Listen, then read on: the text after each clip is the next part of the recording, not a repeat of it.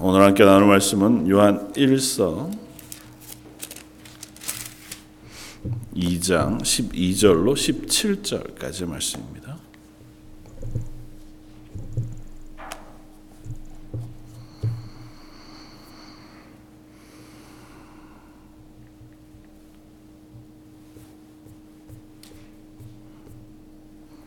요한 1서 2장 12절에서 17절까지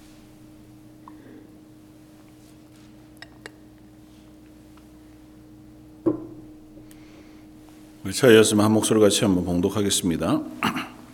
자녀들아, 내가 너희에게 쓰는 것은 너희 죄가 그의 이름으로 말미암아 사함을 받았습니다. 아비들아, 내가 너희에게 쓰는 것은 너희가 태초부터 계신 이를 알았으며 청년들아, 내가 너희에게 쓰는 것은 너희가 악한 자를 이기었습니다. 아이들아, 내가 너희에게 쓴 것은 너희가 아버지를 알았으며 아비들아 내가 너희에게 쓴 것은 너희가 태초부터 계신 일을 알았으며 청년들아 내가 너희에게 쓴 것은 너희가 강하고 하나님의 말씀이 너희 안에 거하시며 너희가 흉악한 자를 이기었습니다. 이 세상이나 세상에 있는 것들을 사랑하지 말라. 누구든지 세상을 사랑하면 아버지의 사랑이 그 안에 있지 아니하니 이 세상에 있는 모든 것이 육신의 정욕과 안목 정욕과 이생의 자랑이니 다 아버지께로부터 온 것이 아니요 세상으로부터 온 것이라 이 세상도 그 정욕도 지나가되 오직 하나님의 뜻을 행하는 자는 영원히 거하느니라 아멘. 음, 자녀를 양육하는 그 부모의 입장은 늘 딜레마가 있는 것 같아 보입니다. 이제 뭐 어, 저희 아이들은 꽤 많이 크기도 했지만 어, 이게 아이들을 키우는 게 어린 시절에 끝나는 일도 아니고 한 이제 대학생쯤 되면 더 이상은 어, 부모가 뭐 손대지 않아도 혹은 뭐 이렇게 하지 않아도 하나님 앞에 자기의 길을 잘 가겠거니. 근데 보니까 그렇지 않은 것 같더라고요. 뭐 우리가 익숙히 아는 것처럼 어, 결혼을 해도 뭐 이제 여전히 어, 뭐 나이가 5, 60이 되어도 부모 입장에서 보면 여전히 자녀는 자녀인 채로 남아 있는데 음, 어떻게 자녀를 양육하는 게 제일 잘 하는 것이냐? 어떻게 훈육 뭐 다른 건 몰라도 뭐 잘못하는 것을 바로 잡거나 혹은 가르치고자 할 때 어떻게 훈육하는 것이 가장 좋은 것이냐고 물으면 어, 뭐 여러 가지 대답들을 하기는 하죠. 이게 인터넷에 조금만 서치해 보아도 뭐 여러 가지 것들이 나오니까요. 뭐 성경은 자녀를 어, 때려서라도 바른 길로 가게 하는 것에 대하여 어, 말합니다. 때린다고 그 자녀가 죽지 않는다. 그 잘못되어지는 것보다는 그렇게 훈육해서라도 바르게 가야 한다라고 이야기하지만 또 반면 세상은 그렇게 하면 이제 아동 학대가 되잖아요. 아무리 부모라고 해도 그러니까 요즘은 칭찬은 고래도 춤추게 한다고 자녀도 어쨌든 칭찬해주고 격려해주고 위로해줘서 그렇게 어, 자기 길 잘 갈 수 있도록 도와줘야 된다. 근데 사실은 이 둘 사이에서 늘 딜레마가 있는 거죠. 분명히 이건 안 되는 거니 가르쳐야 되는데 이게 혼내면 안 가면 좋겠건 만 그렇지 않단 말이죠. 아무리 혼내도 안 되는 경우가 있고 그 혼내다가 안 돼서 좀 품어줬다가 품어줘도 안 되면 또 혼냈다가 그래도 안 되면 승질냈다가 이건 연을 끌어버려야 되나 뭐 어떻게 해야 되나 알지 못했고 하나님 앞에 가서 부르시다가 또 다시 가서 또 마음을 잡고 막 붙잡고 앉아서 한 시간 두, 두 시간 막 얘기를 진지하게 하다가 이제는 그래도 좀 하나님께서 은혜 주시려니 했는데 다음 날 보면 또 아, 이걸 뭐 또 이런 게 사실 우리가 자녀를 양육하는 모습이기는 하단 말이죠. 그게 우리의 모습인 것 같아 보이기는 해요. 어, 그 속에서도 우리가 지혜롭게 할 필요가 있고 그것이 결국은 우리가 어, 이 땅에서 하나님의 자녀로 어떻게 살아가는가를 배워가는 과정이기도 하겠다는 생각이 들어요. 느닷없이 왜 이야기를 하냐 하면 오늘 요한일서의 사도 요한의 글이 이렇게 편지와 이 가르침이 권면이 마치 그것 같아 보여요. 어, 앞서 이야기하는 되게 단호한 어, 사도 요한의 어, 가르침. 어, 우리는 이미 하나님을 알고 예수 그리스도를 알고 또 하나의 빛이신 하나님을 아는 사람, 그와 관계가 있는 사람은 우리도 빛 가운데 거하는 것이 마땅하다. 그래서 우리 이 땅에 있는 것들을 다 버리고 또 형제를 사랑하며 또 어둠의 일들을 버리는 것이 당연한데 여전히 빛 가운데 있다고 하면서 형제를 미워하는 자는 그들은 어둠에 있는 것이다. 강력하게 어, 경고하듯이 권면한단 말이죠. 그리고 나서 갑자기 어투를 바꾸어서 자녀들아 내가 너희에게 쓰는 것은 아비들아 청년들아 반복해서 자녀들아 아비들아 청년들아 내가 이것을 쓰는 것은 이렇게 어, 쓰고 있는 것은 뭐 우리가 내용을 살펴보겠지만 분명하게 앞서 강력하게 경고 권면했던 것과는 전혀 다른 표현인 것 같아 보여요. 교회에서 제일 안 좋은 게 일관성이 없는 거라면서요. 금방 혼내 안 돼 그랬는데 마음이 측은해서 조금 있다가 안 된다 그런 걸 허용해 주는 것 그게 제일 안 좋은 거라면서요. 근데 뭐, 뭐 모르겠습니다. 저, 저는 대부분의 순간 그렇게 하게 되는 것 같아 보여요.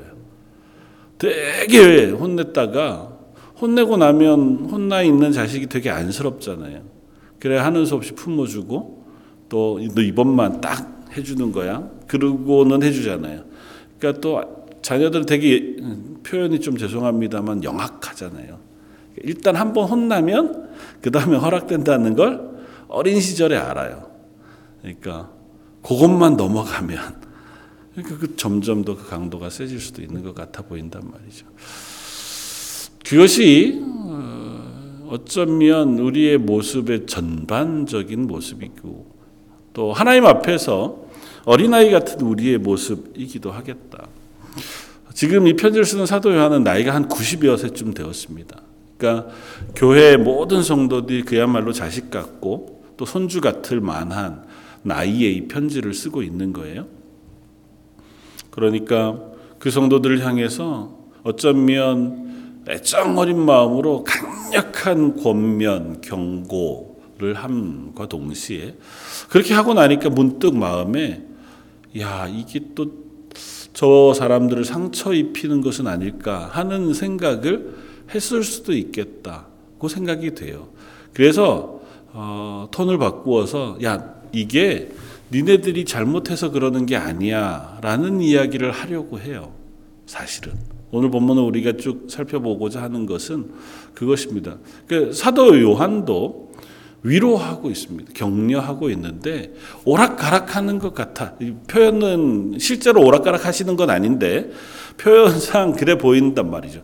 되게 강력하게 그러면 안 돼. 라고 이야기하고 너희 속에 어둠을 행하는 건 그건 하나님의 자녀가 아니야.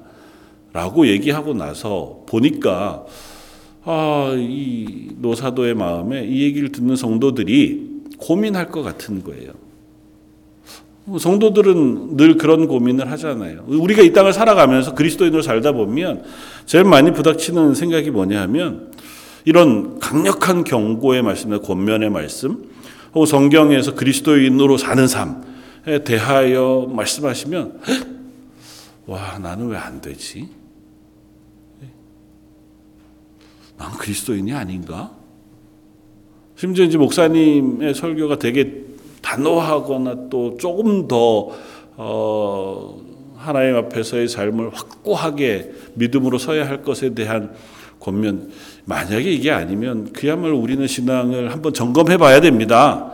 내가 그리스도인인지 아닌지 한번 확인해 봐야 됩니다. 이렇게 얘기하면 아씨 내가 그럼 그리스도인이 아니란 얘기인가? 그래서 막 고민해 봅니다. 찾아보고 나 스스로를 돌아보는데 돌아보면 볼수록 어떠냐면 긍정적인 대답이 잘 안 얻어져요. 낙심이 되는 거죠. 내가 하나님을 모른다, 구원받지 않았다고는 얘기할 수 없고 그 구원의 감격은 분명히 나한테도 있는데 왜 나는 그게 안 되는 걸까? 라고 하는 낙심이 우리 속에 생기는 거죠. 사도 요한이 그 마음을 먹고 것 같은 성도들에게 어, 아버지의 마음으로 얘기하는 겁니다. 예. 내가 그렇게 강력하게 얘기한 게 니네가 잘못해서 혼내려는 게 아니야. 라고 얘기하는 겁니다. 지금 이 얘기를 하는 건 너희를 위한 얘기가 아니야. 앞서 바로 앞에 있었던 11절 그의 형제를 미워하는 자는 어둠에 있고 또 어둠에 행하며 갈 것을 알지 못하나니 이는 그 어둠이 그의 눈을 멀게 하였음이라. 그 이야기한 것은 아, 그렇다면 너희는 빛 가운데 사는 게 아니고 어둠 가운데 있는 사람이야 라고 얘기한 것처럼 들은 성도들이 아 그럼 저 하나님과 동행하는 빛 가운데 삶을 안 사, 살, 살지 못하는 사람이란 얘기입니까? 라고 하는 사람이 아니 그거 너한테 한 얘기가 아니야 라고 얘기하는 거예요.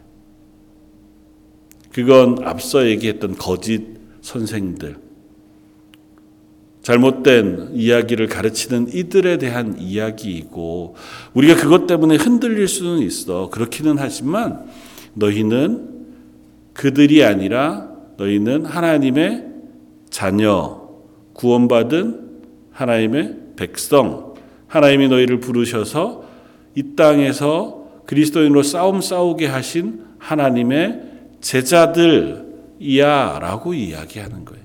그래서 성도들을 향하여 자녀들아, 아비들아, 그리고 청년들아 이렇게 표현하는 겁니다.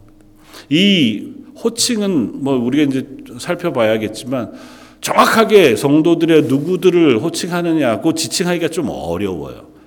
그렇긴 하지만 분명한 것 하나는 이게 교회의 성도들을 지칭하고 있는 것만은 틀림이 없어요.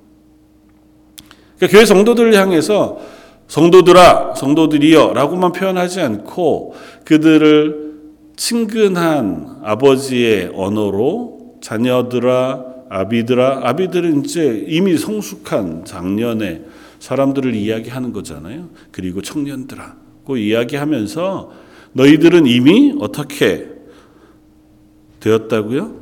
14절에 보면 하나님의 말씀이 너희 안에 거하시며 너희가 흉악한 자를 이기었음이라 고 이야기하면서 너희는 이미 앞서 얘기한 어둠 가운데 거하는 사람이 아니고 이미 하나님 안에 거하는 사람들이야 라고 하는 이야기를 사도 요한은 하려고 합니다. 이 말씀을 통해서 사도 요한이 그때 당시에 교회 성도들에게 주시는 격려와 위로 그 말씀이 저와 여러분들에게도 주시는 격려와 위로로 들렸으면 좋겠습니다. 저희도 그때랑 똑같거든요. 우리 스스로를 돌아보건데 기쁨과 감사함도 있지만 지난 한 해를 돌아보면 그래도 여전히 우리를 예배 자리에 세워주시고 또 그리스도인으로 발버둥 쳐 설 수 있도록 베푸신 것만 해도 놀라운 은혜입니다 라고 하는 고백이 있지만 또 다른 한편으로는 그래도 여전히 우리 속에 있는 연약함 또 이 땅을 살아가는 데 부닥치는 숱한 문제들 그것들이 우리를 지치게 하기도 하거든요. 그럼에도 불구하고 우리는 이미 하나님의 자녀고 하나님 우리를 승리하게 하셨고 하나님의 빛 가운데 거하게 하셨다. 그 사실을 너희가 잊지 말아라고 이야기하는 이 사도 요한의 이야기를 우리가 한번 들었으면 좋겠습니다. 먼저 한번 어, 전제하고 살펴보고 싶은 것은 왜 굳이 사도 요한이 세 어, 부류로 나누어서 이야기하고 있느냐는 거예요. 12절, 13절, 14절에 보면 계속 반복해 똑같은 어, 말을 두 번 합니다. 자녀들아, 아비들아, 청년들아, 아이들아, 아비들아, 청년들아. 그냥 자녀들과 아이들만 단어를 바꾸었을 뿐이지 똑같은 부류의 사람들. 그러니까 뭐 연령으로 우리가 이해하자면 아이들 그리고 어른들 그리고 청년들을 따로 지칭하면서 그들에게 따로따로 권면하는 것 같아 보이는 말을 하고 있다는 거죠. 도대체 어떤 사람들을 대상으로 하고 있는 거냐?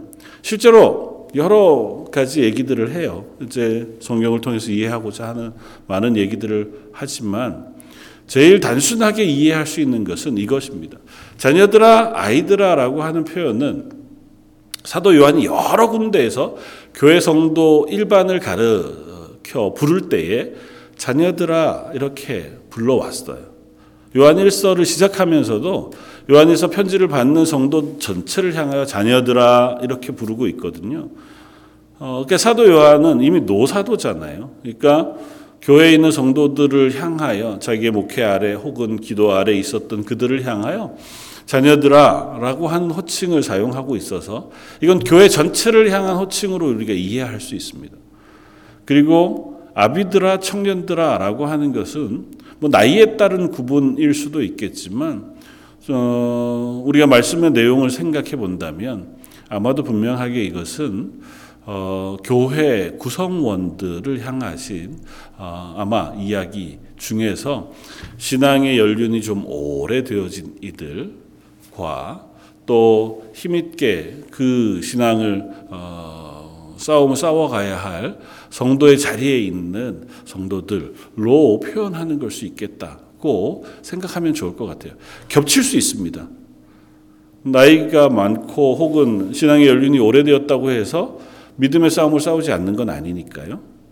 그리고 처음 믿고 또 나이가 젊다고 해서 아, 믿음의 싸움을 싸우지 않는 것도 아닐 테니까. 그러나 그 구분을 하면서 우리의 그리스도인 됨이라고 하는 사실에 대하여 조금은 더 명확하게 설명하려고 하는 것이어서 그냥 단순하게 이렇게 이해하면 좋을 것 같아요. 구분하여 설명하되 교회 안에 구성되어진 모든 성도들을 향하여 사도 요한이 위로하고 격려하고 권면하는 말씀이라고 이해하면 제일 좋을 것 같습니다. 그러니까 하나도 빼놓지 않고 그게 나이든 어린아이, 청년, 장년, 어른이라고 하는 나이 구분이든 신앙으로 처음 믿고 혹은 열심히 믿는 자리건 아니면 이제 어, 성숙한 어, 교회 지도자의 자리에 있는 사람이든 그것에 상관없이 그들 전체를 향하여 사도 요한은 이 위로의 말을 전하고 싶었다. 그 하는 사실로 그냥 이해하고 오늘 본문을 좀 보면 좋겠다. 왜 이렇게 할까요?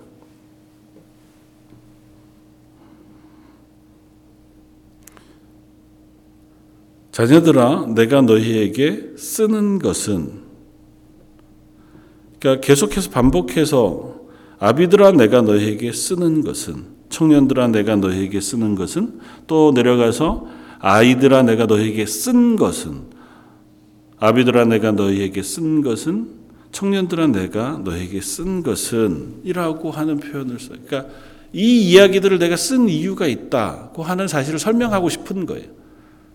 그냥 단어는 쓴 것은과 내가 쓰는 것은이라고 하는 시제가 좀 다르기는 하지만 그건 조금 더 주목해서 더 잘 설명하고 깊이 한번 생각해 보기를 바라는 마음에 표현을 다양하게 쓰고 있는 시처럼 그렇게 하는 것이지만 내가 이렇게 너에게 쓰는 것은 앞서 한 이야기들에 대한 설명을 하고 있는 거예요. 앞서 내가 이렇게 강력하게 얘기한 이유가 있다는 거예요.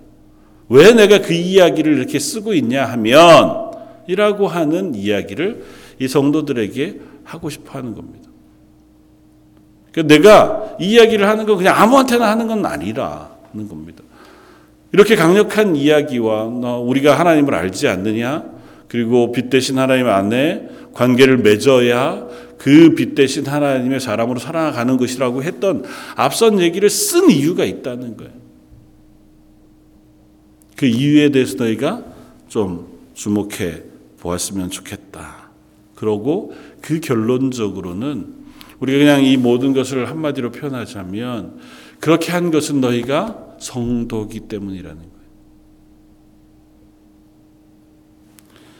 12절에 자녀들아 내가 너희에게 쓴 것은 너희 죄가 그의 이름으로 말미암아 사함을 받았습니다. 우리의 죄가 예수 그리스도의 이름으로 사함을 받았다. 그 고백하는 사람들은 누굽니까? 성도죠, 뭐. 교인이 그리스도인. 그러니까 그리스도 너희가 그리스도인이기 때문에 내가 이 편지를 쓴다는 겁니다. 밑에 14절 아이들아 내가 너희에게 쓴 것은 너희가 아버지를 알았음이요 라고 써요. 아버지 누구예요? 하나님이시죠, 뭐.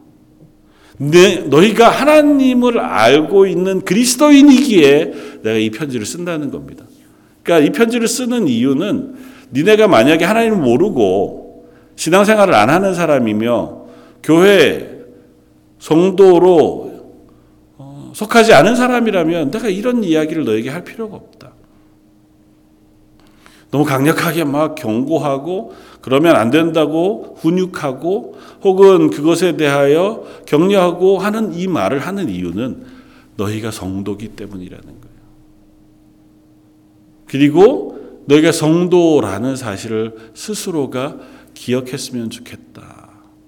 왜냐하면 성도라는 이름이 갖는 그리고 우리가 그리스도인이라고 하는 그 자리가 갖는 하나님의 영광스러움이 우리 속에 있다는 사실을 기억하기 때문에 기억했으면 좋겠다고 하는 사실을 사도 요한이 얘기해요.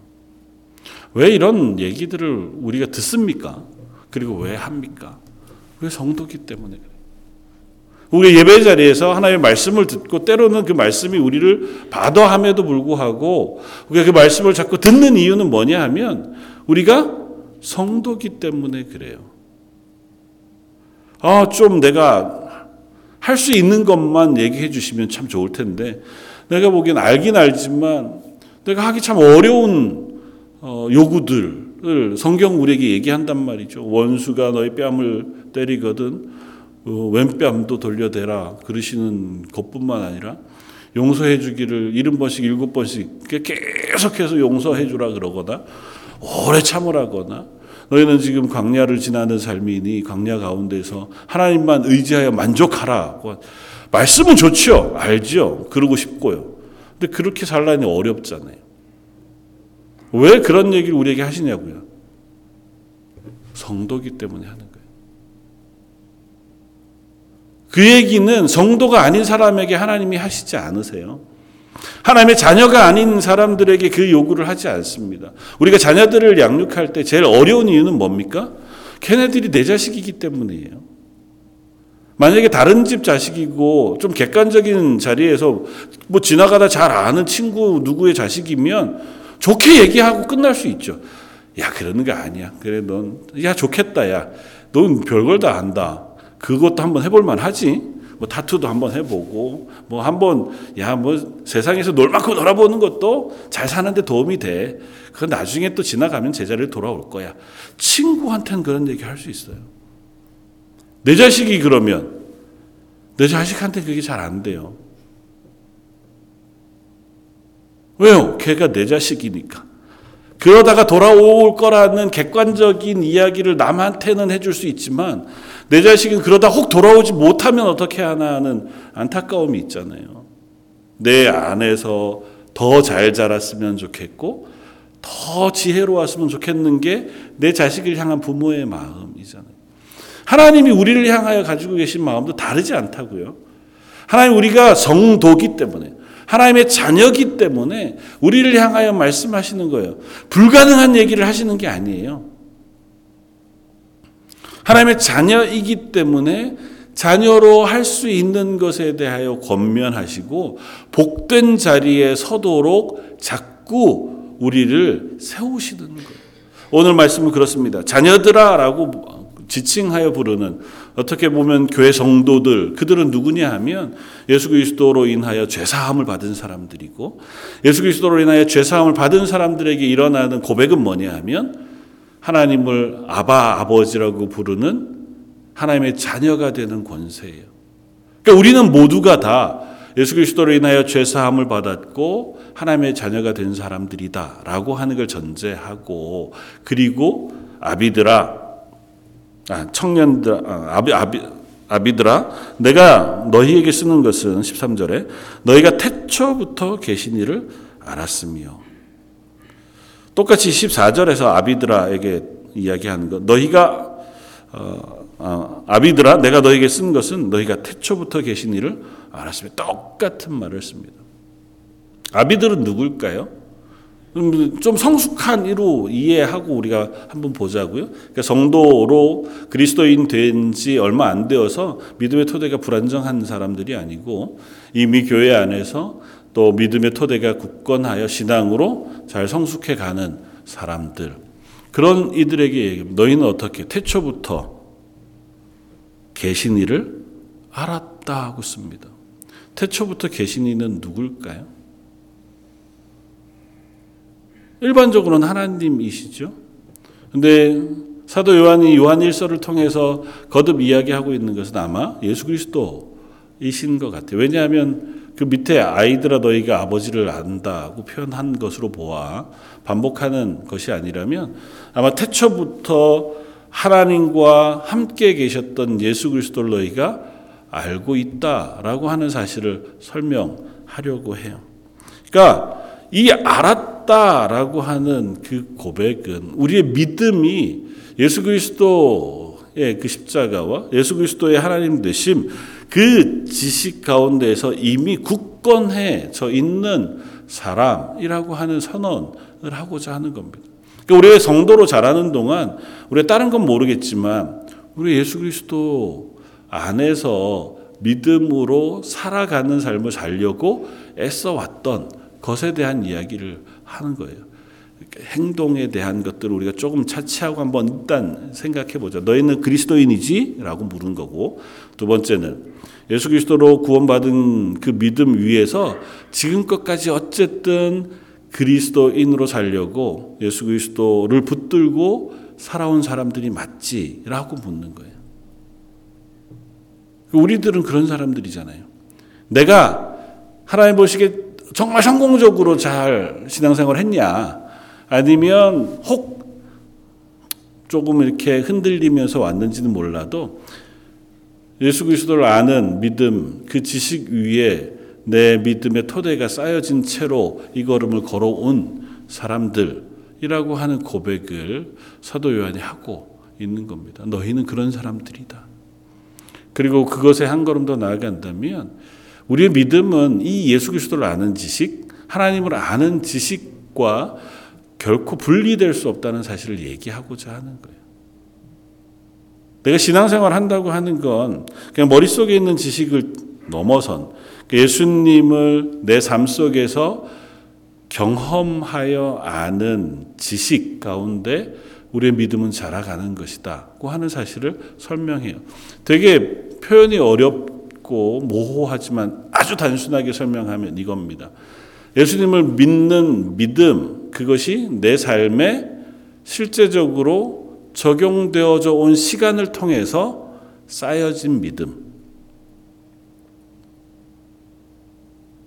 이제 내가 예수님을 믿지 않았다면 하나님의 구원하심을 받은 사람이 아니라면 선택하지 않았을 선택들이 쌓여온 게 우리의 믿음의 여정들이잖아요. 지난 1년 동안 살아오시면서 뭐 이런저런 일들이 있었겠지만 그래도 난 그리스도인이기 때문에 내가 가지 않았던 길 그리고 택하지 않았던 말 택하지 않았던 삶들이 있고 내가 그리스도인이기 때문에 걸었던 걸음들이 지금 쌓여서 한 해가 쌓여진 거잖아요.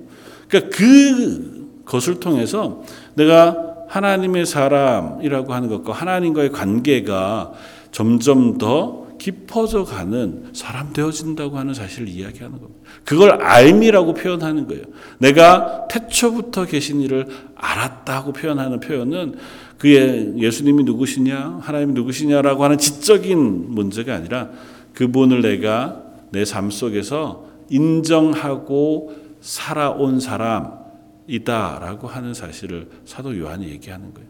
그러니까 너희는 그런 사람들이지 않느냐고 이야기하는 겁니다. 그러니 너희에게 하는 얘기가 아니야. 너희는 이미 예수 그리스도를 주로 고백한 그리스도인이고 또 그 고백 위에서 너의 삶을 살아오는 믿음의 여정을 살아온 사람들이잖아라고 이야기하면서 마지막 청년들아 이렇게 이야기를 이어갑니다. 청년들아 너희에게 내가 너희에게 쓰는 것은 너희가 악한 자를 이겼습니다. 14절 하반절에 청년들아 내가 너희에게 쓴 것은 너희가 강하고 하나님의 말씀이 너희 안에 거하시며 너희가 흉악한 자를 이기었습니다. 반복하여 동일하게 표현되는 건 어떻게 해요? 악한 자를 이기었습니다예요. 믿음으로 사는 사람에게 반드시 도전이 있습니다. 악한 자로 표현되어진 것, 그것은 뭐 그것 사단의 시험일 수도 있고 세상의 유혹일 수도 있죠. 본문 뒤에 15절 이하의 세상에 있는 모든 것은 육신의 정욕과 안목의 정욕과 이생의 자랑이라고 표현하는 이와 같은 것이 세상의 도전이에요. 그것과 싸워서 너긴 너희는 이기었느니라고 써요. 근데 어떻게 조금 독특한 것을 발견하지 못했습니까? 이 표현들을 쓰는데 전부 다 어떻게 써요? 완료형으로 써요. 너 성도들이기 때문에 이길 거야! 라고 얘기하지 않아요. 너희 성도기 때문에 하나님과의 관계를 가져야 해! 라고 얘기하지 않아요. 너희는 이미 알았고 이겼다고 써요.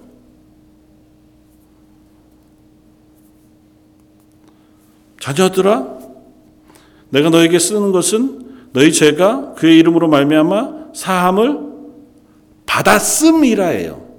이미 끝난 이야기예요.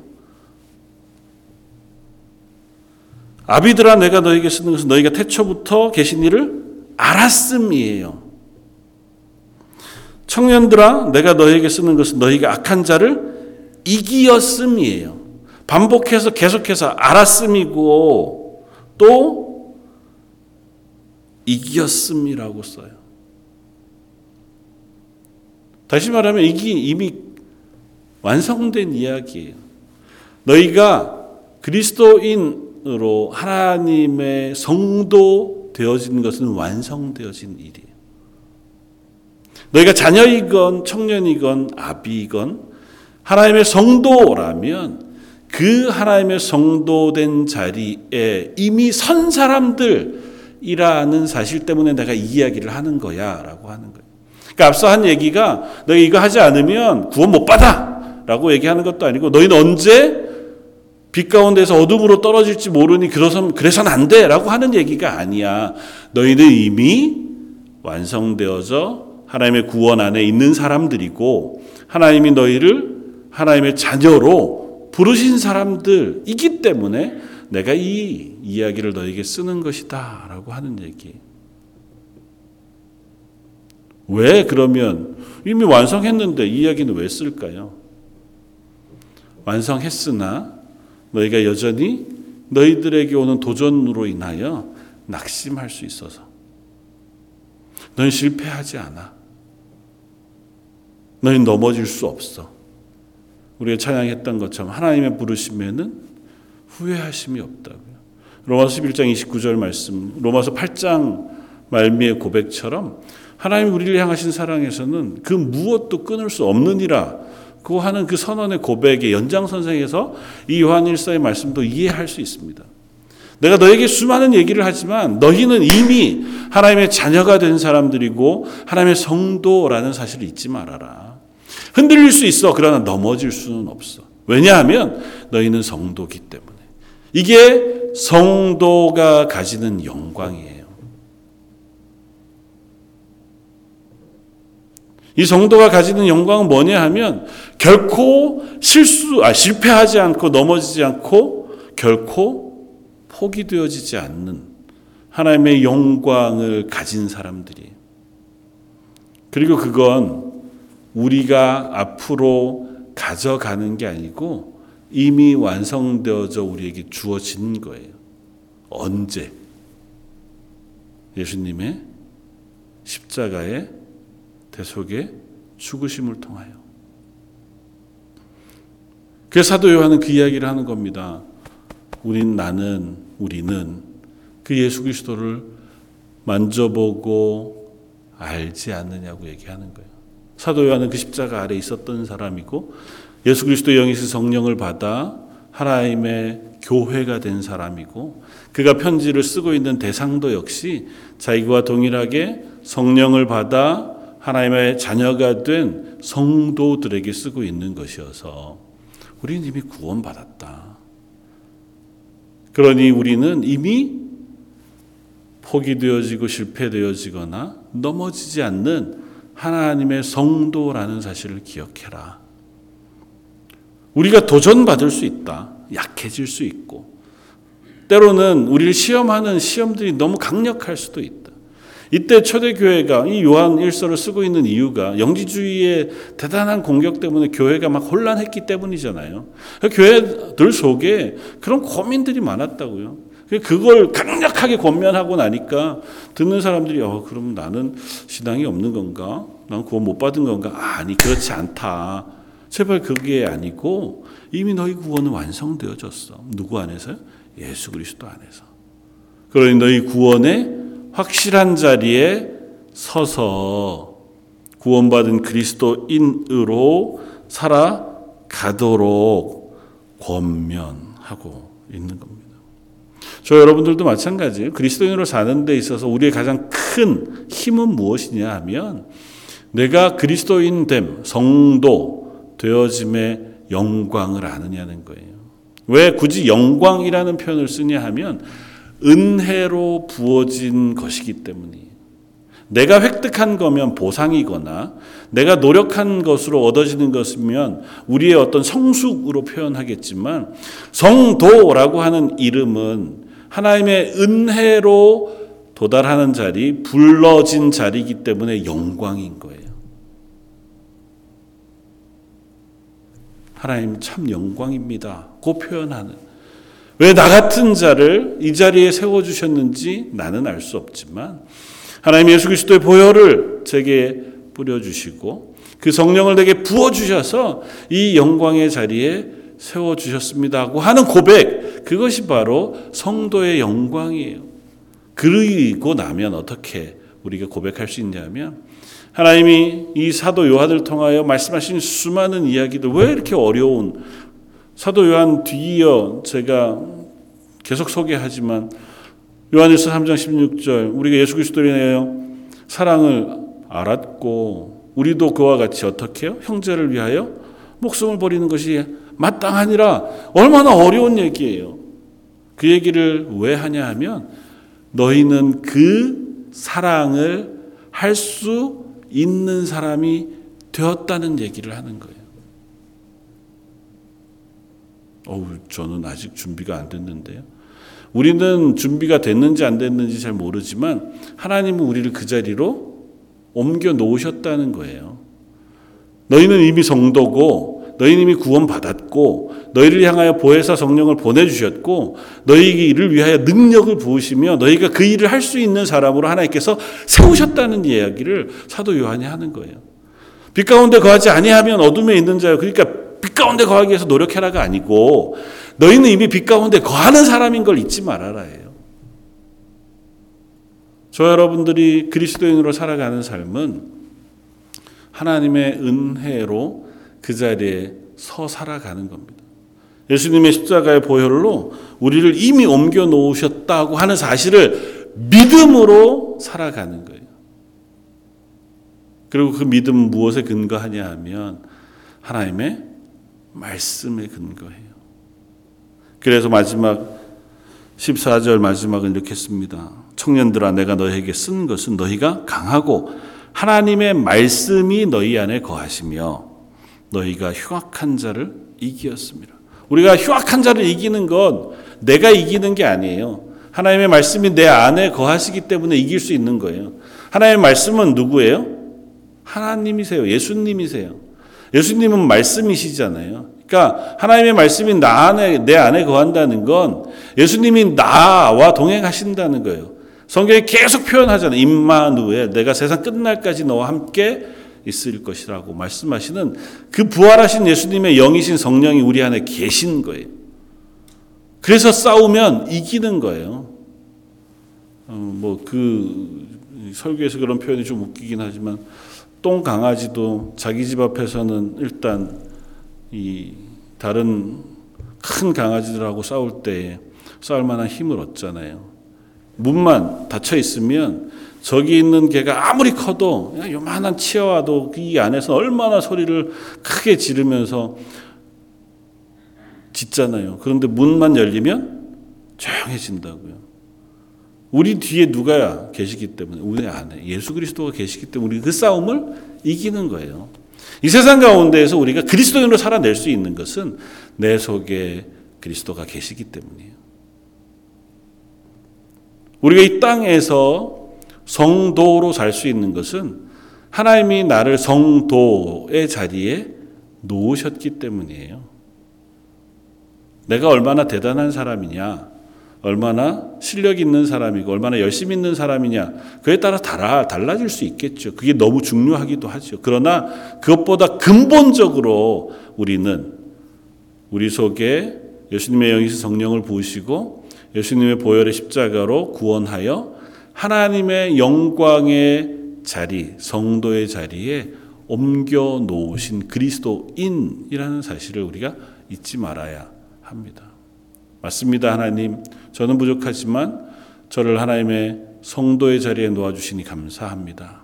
그 영광스러운 부르심을 잊지 않고 하나님, 하나님의 능력을 의지해서 하루하루 살겠습니다. 다짐하는 저 여러분들 되시기를 주님의 이름으로 부탁해 드립니다.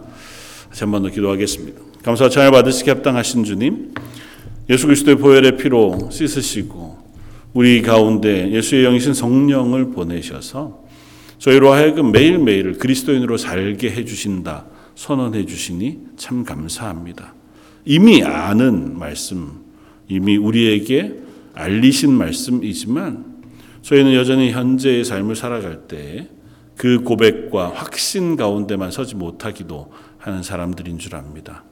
그러나 하나님 우리를 강제해서라도 성도가 되게 하셨듯이 강제해서라도 그리스도인으로 살게 해주시는 줄 믿습니다. 하나님 그 싸움을 싸워 승리해 가는 저희 모든 성도들 되게 하여 주옵소서.